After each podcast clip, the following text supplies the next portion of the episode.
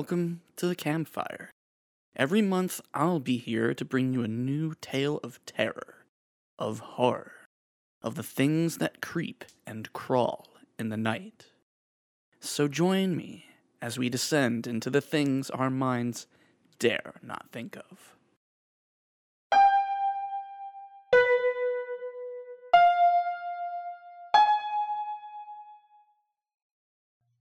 Content warning Violence. Tonight's story is one I had planned for a number of years. After I published my first anthology, I was ready to do another. Time got away from me, and I didn't get around to it. When I started this podcast, I found the story notes and decided to give it another go. In this tale, Randy and Joel are wannabe gang members who find more than they bargained for while trying to impress a local crew. Please enjoy. The Idol. The afternoon sun beat down between the skyscrapers that lined the street in an almost perfect grid like pattern. Even the sidewalk burned under the blazing eye in the sky. Hundreds of people passed one another in a constant stream of coming and going. The clamor made it almost impossible to discern what any of them were saying. In the midst of the pedestrian flow, Randy and Joel quickly made their way along the sidewalk, head swiveling left and right in erratic patterns. The pair slinked out of the crowd into a nearby alley. Still looking over their shoulders, they huddled near a gate that barely did much to protect the back door to the building it guarded. Panting, Joel and Randy knelt down and tried to catch their breath. They looked at one another and traded smiles. I can't believe it, huffed Randy. Joel nodded and grinned wider. Randy took one last big breath before his heart stopped racing. There's no way they'll ignore us now, and he pulled out his phone, anticipating a communication. He knew it would be some time, since they'd only left a half hour ago, and they likely wouldn't catch Wise just yet. Much to his surprise, the phone buzzed ten minutes later. The docks, 3 p.m., read the message. The sender was unknown. Randy was barely able to put the phone away, his hands were shaking so hard. He exchanged looks with Joel. They were about to head to the big leagues. Now they just had two hours to kill. Randy and Joel got up from their crouch and headed down another alley to their right. The crowds were thinner out this way, and they headed east towards their hideout. They'd only walked a few blocks before they came upon an old man walking toward them. They stopped for a moment and looked at one another. Looking around, they saw very few people. This was the perfect chance to get a little more practice in before the big meeting. Joel took the lead, pushing forward with increased speed before plowing the old man over. Randy sprung upon him quickly, hands reaching into pockets. From one, he produced a wallet with many bills in it. He rifled through it, looking for credit cards, but all that fell out of the wallet was a business card. He had bent down to pick it up when the old man's hand shot out at him, grabbing him on the arm with surprising tightness. Randy felt a shock of fear as he looked into the man's eyes. They met, and the old man held a look of wide eyed anger upon Randy. In that moment, a strange feeling came over Randy. The old man was. It was short lived, as Joel threw a fist into the man's face. Randy grabbed up the business card, stuffed it in his pocket, and the two ran off. Back at their hovel, Joel flumped down onto a couch, which itself was in an absolute wreck. All around them were debris, bottles, and cans, and graffiti on the walls. It was only much of a home as it had a roof over its head. Randy set himself down at a rickety table marked with stains, one leg broken and propped up with moldy books. He took out the wallet and spread the gains from it across the tabletop. He counted out $300 in 20s and placed them in a haphazard stack to the side. The rest of the wallet was empty, and Randy tossed it behind him. It flew and landed on the floor with a flop. Well, at least we got some money out of that, he said. I'm surprised he didn't have anything more on him. He and Joel sat for a while, and in no time, Randy's phone blared out an alarm. It was time to go to the docks.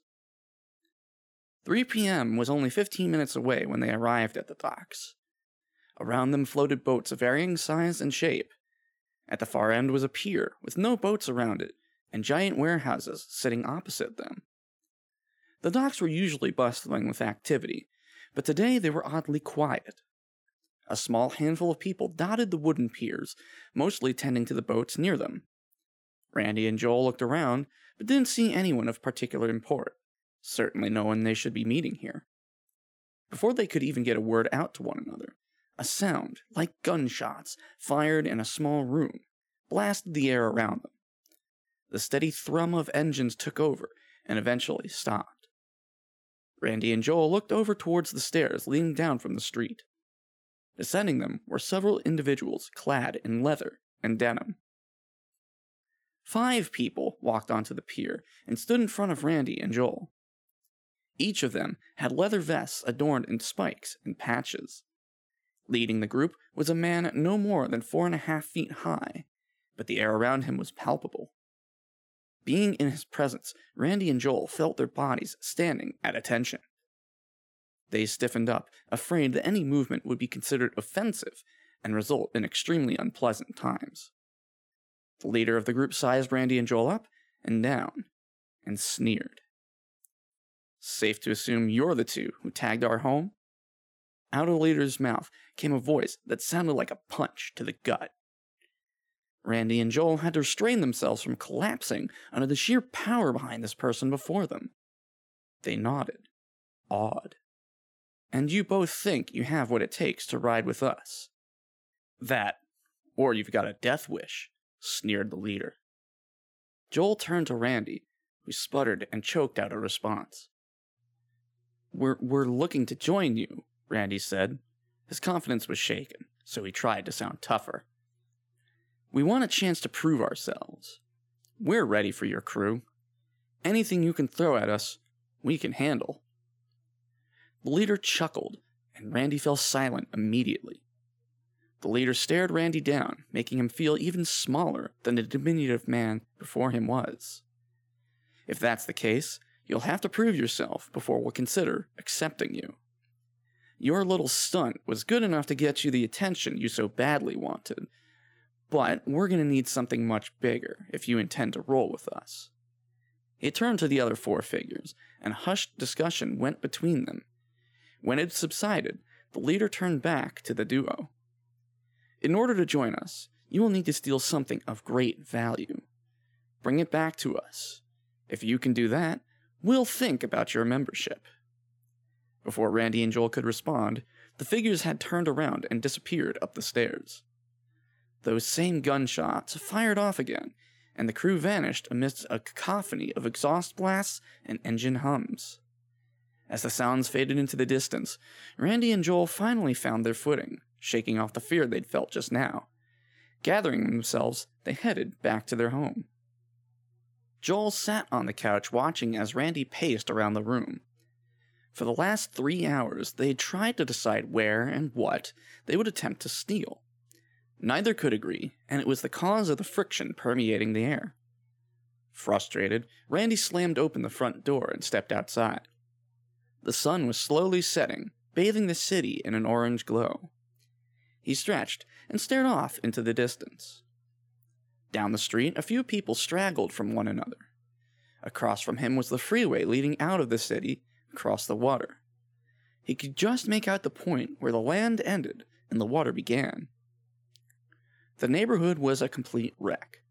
Walls everywhere tagged with graffiti, trash all around, buildings in dire need of repair.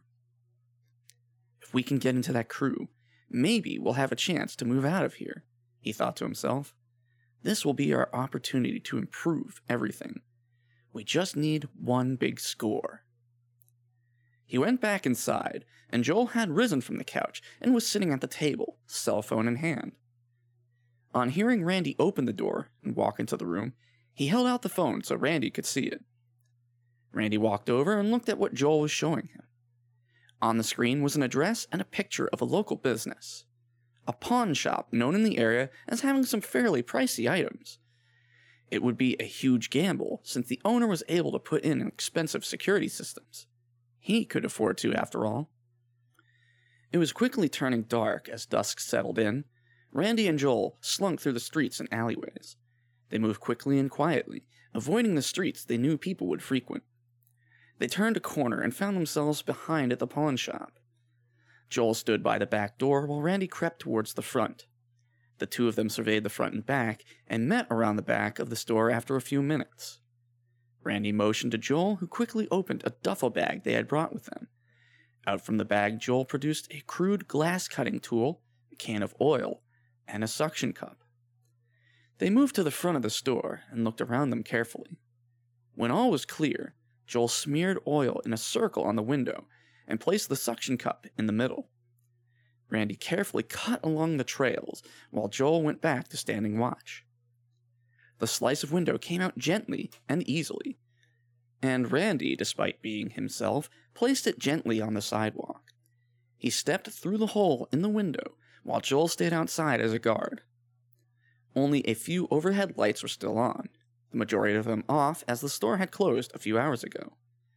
Around Randy sat shelf after shelf filled with all kinds of wares a shelf of hookahs, a whole section of electronics, and further at the back were the items fetching a larger price tag than anything else in the store. Randy ran his hands along a mask inlaid with green jewels, painted in a terrifying grimace. Next to it was an ornate clock that seemed to be layered in gold. He marveled at the items in front of him. Some he could only guess as to their function or use. He had just barely laid his hands on a crystal vase when he heard a distinct, heavy clicking behind him. Standing in the gloom was a man holding a shotgun, and it was aimed right at Randy's face. Randy froze and stared down the man. It was the shop owner. The two locked eyes, and Randy turned around to face him completely. The store manager spoke. A bit late for shopping, don't you think? He held the gun firmly on Randy, who did everything he could to shove down the fear welling within him looking into that barrel. He took a small step to the left, and the gun moved with him. Inch by inch, Randy stepped away from the man, moving towards the hole in the window. Look, I'll just. I'll leave you be. Just don't shoot. The words shook out of his mouth, and the man with the gun smiled. Remember this the next time you think you'll just come in here and take what isn't yours. He shot back. One day, you'll run out of luck, and you won't like the consequences. With that advice hanging in the air, Randy slipped back out of the store where Joel was waiting for him. Joel raised an eye, and Randy's shoulders slumped. The bastard was in there. If we try again, it'll be a dead end. Literally. The two of them walked wearily back home.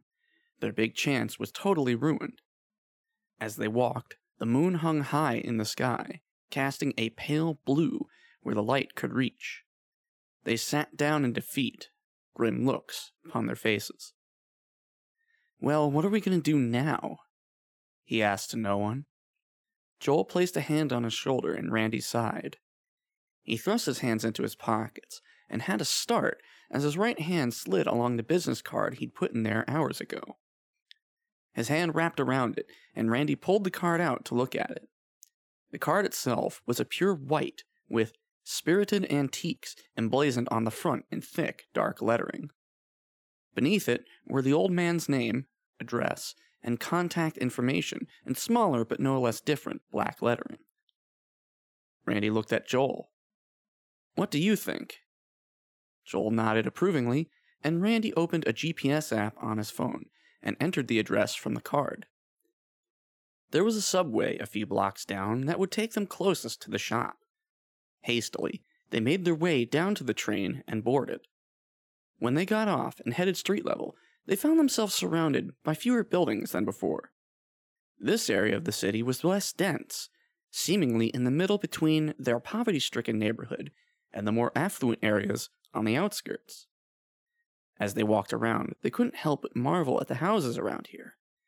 Many seemed small and modest, but they both knew they came with a price tag that was, at least for now, well out of their reach. They each had their own uniqueness that clashed with the similarities they shared with the other houses. The sidewalks were clean and even, stretching across entire blocks. A right turn here and a left turn there brought them straight to the front of the shop. It was quite intimidating for what was billed as an antique shop. On the side of the street they were standing, the shop loomed overhead with a two story design. Connected to the back seemed to be a house. The roof rose up over their heads with two pieces slightly slanted against one another. There were a couple of lights on in the shop, just enough to see inside, and enough for sure to look even creepier in the full moonlight. The two of them peeked through the window, looking for anything that stood out to them. Shapes and muted colors stared back at them, some looking darker than others, where the lights did not touch. Randy tested the front door, which was both locked and quite sturdy. He turned to Joel, expecting him to hand over the glass cutting tools, but Joel stood there staring. In their hurry to escape the pawn shop, they had left their tools. A feeling of fury started to overtake Randy until he saw Joel disappear, then, after a few moments, reappear from the side of the shop. Randy walked to him, and Joel pointed out the rusted grate just a few feet up from where they stood. There was a brief moment of contemplation before Randy spotted the dumpster nearby. With some effort and caution, they somehow managed to move it right below the grating with as little noise as possible. The grate was large, leading into a duct system that crossed around the shop and likely into the house as well. It came off without much resistance, breaking in half in Joel's hands. They found it lucky that they were on top of a dumpster and let the pieces fall in on top of the trash. Joel hopped inside, with Randy following shortly after. Unlike the grate, the duct was nice and clean. It was tight, but large enough to accommodate them. They'd gone a few feet before coming to another grate that hung above the shop floor. Before Randy could say anything, Joel stomped it hard with his boot, knocking it out and down to the floor with an audible clatter. The pair dropped through the hole and onto the shop floor. Randy was about to reprimand Joel for his carelessness, but as he looked around, he was awed by the pieces sitting around them on the shelves. To their immediate left and right were various vases of ornate design. Even the smallest ones had intricate golden patterns, jewels, and other assorted riches. Further down the aisle, they could make out assorted masks up on the wall. Below them were statues, some with clocks in them, others holding gems and jewels. The sheer wealth around them was almost overwhelming. Randy and Joel wandered around the store in a sort of daze. It was almost impossible, at first glance, to even decide where to begin with what they should take with them. Joel made his way around to the front where the register was to check it for money, while Randy hovered near the statues. He ran his hand along a crystal dragon, blood red rubies for eyes. Next to that was a figure of oblong sets of arches connected to one another with gold. In the center, held aloft by two small hands of obsidian, was a brilliant sapphire orb. As he reached out for it, the lights overhead flashed on. Randy and Joel shielded their eyes against the sudden blast of light and looked around. At the back of the shop was a small set of stairs leading up to a door, in which stood an old man. When their sight finally adjusted, Randy held back a gasp. It was the old man they had robbed on the street hours before. Joel had come up behind him and, seeing Randy's face, gave him a strange look. I thought he was just a customer or something, Randy said quietly, feeling somewhat embarrassed by his assumption. The old man descended the stairs, locking eyes with Randy the whole time. Well, he said in a voice that sounded like it carried lifetimes of knowledge and experience. I am quite surprised to have customers this late. Have you gentlemen found what you are looking for? Randy and Joel exchanged confused glances and looked back to the old man. He walked up to the two of them and looked each up and down. Randy watched his face, looking for signs he recognized them. There were none as far as he could tell, though. We're looking for something of great value, something that one could not do without? Randy spat out. Why did he feel so uneasy around this old man? He seemed kind and friendly enough, but there was a feeling in the air about him that Randy could not pin down. Everything here looks pretty pricey and all, but I'm not exactly. The old man laid a hand gently on his shoulder and laughed. But of course, we carry a large assortment of items, some that would seem quite normal but hide great secrets. Their value ranges wildly, and some may mean more to you than others. He gestured around.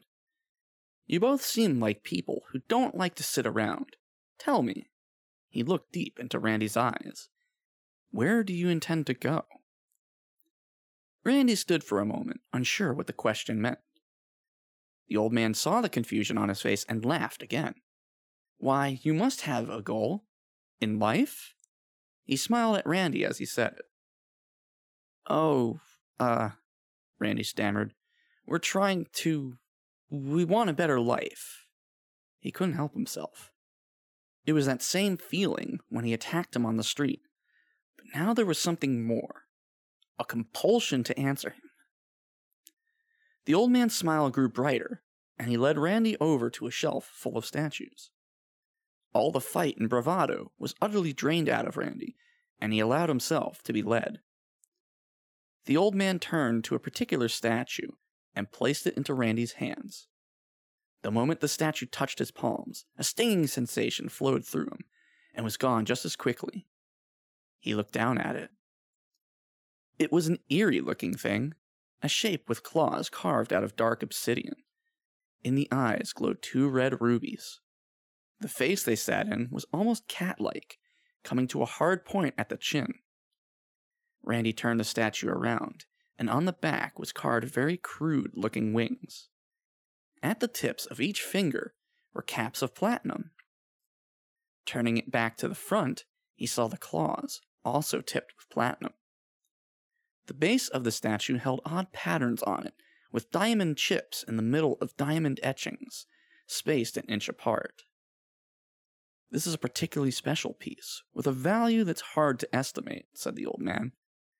It is said to be the link between our world and one of that particular beast you see carved into it. When you hold it, the beast takes notice.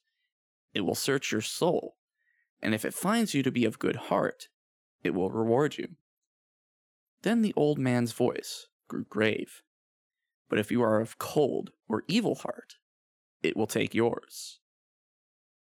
Randy felt a shudder overtake him unwillingly, and he looked at the old man. You're not going to just let us take this, are you? How could he ask the old man such a question? The old man laughed again. You wish for a better life. Everyone deserves a chance. He patted Randy on the shoulder and ushered them to the front door and out of the shop.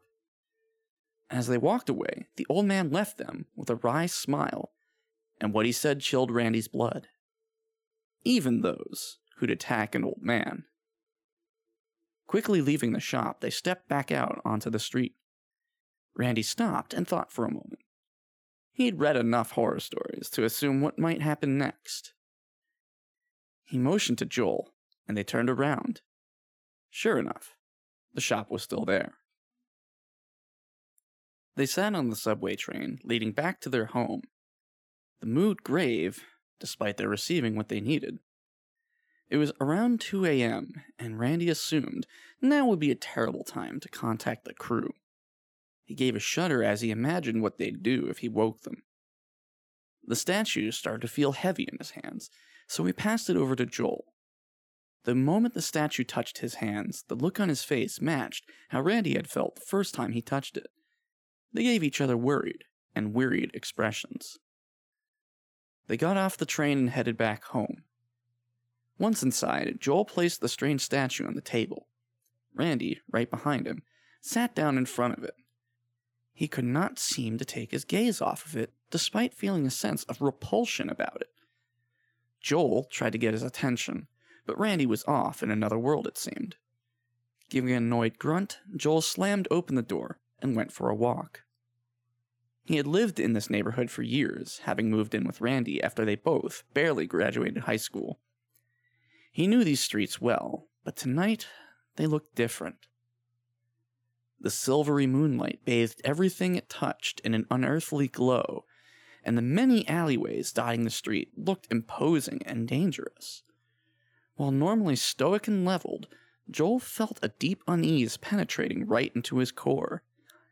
He turned right onto a side street and pressed further into the heart of the neighborhood. He'd only gone a few blocks before a new sensation fell over him. He felt like he was being watched.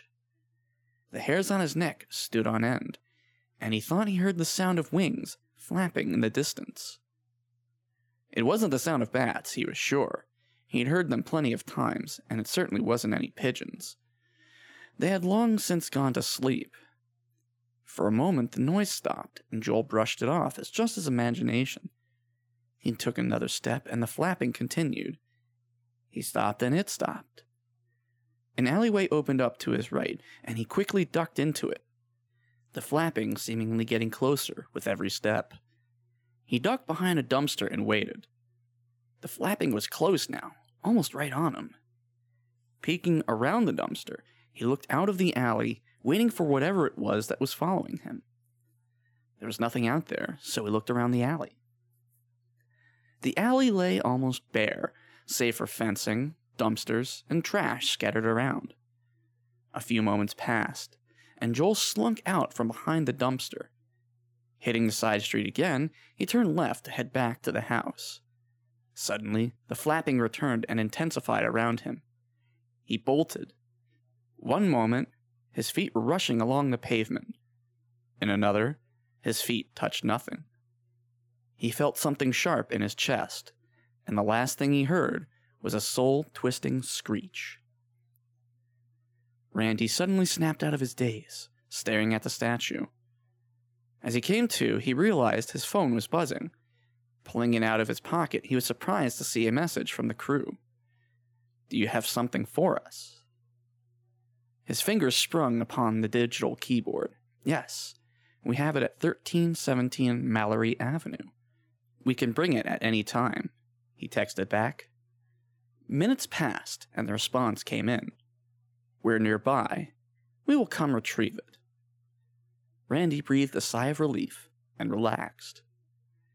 It was then that he noticed Joel was nowhere around. He looked in every room and even stepped out the front door to check. As he stood in the doorway, he listened to the sounds of the night. In the far distance was the rush of cars. If he listened carefully, he could hear the hum of the street lamp just a few steps away. Then there was the occasional fluttering of bat wings. As he listened to the latter, though, something felt wrong. He heard a flapping amidst the fluttering that sounded like nothing he had heard before. A strange sensation started to take over Randy. It was as if someone or something was watching him. The flapping grew louder and louder until he was certain all he could hear was that awful noise. It was like old leather being stretched and pushed together. Covering his ears, he ducked back inside the house, slamming the door. Randy leaned against it, breathing heavily. He'd only been standing there, but it felt like he'd run two miles. Terror sunk into him, and he tried to shake it off. After all, there was no one around. As he caught his breath, he became aware of a sound behind him. It was a low, steady breath. Assuming it was Joel, he turned around to face him. Standing in a hunched position, a creature of pure black stared at him with piercing red eyes. Randy looked to his left. The statue sat facing him. The creature looked exactly like it. The creature pressed closer, forcing Randy to back up into the door. It was quickly upon him and began to sniff him up and down. Its breath smelt like fire. It made a low hiss as it passed over his chest. Randy held his breath for what felt like hours as the creature scanned him. Finally, it pulled back, and Randy relaxed briefly. Creature stared at him long and hard. In a flash, its hand was deep within Randy's chest. He barely had a chance to say anything before the creature retracted its arm. Randy's eyes felt heavy and he slumped forward. Five people walked up to the entrance to the address Randy had sent them. The smallest of them in front reached out and tried the doorknob. The door was unlocked, but only opened a little before it was jammed on something. One of the crew peeked through the crack in the door. There was a body in front of it. They slammed the door hard, making the body jolt forward across the floor. All five of them stepped inside. They looked over the room, and all they saw was Randy's body lying in a pool of blood. But if they had listened carefully, they would have heard the sound of flapping wings.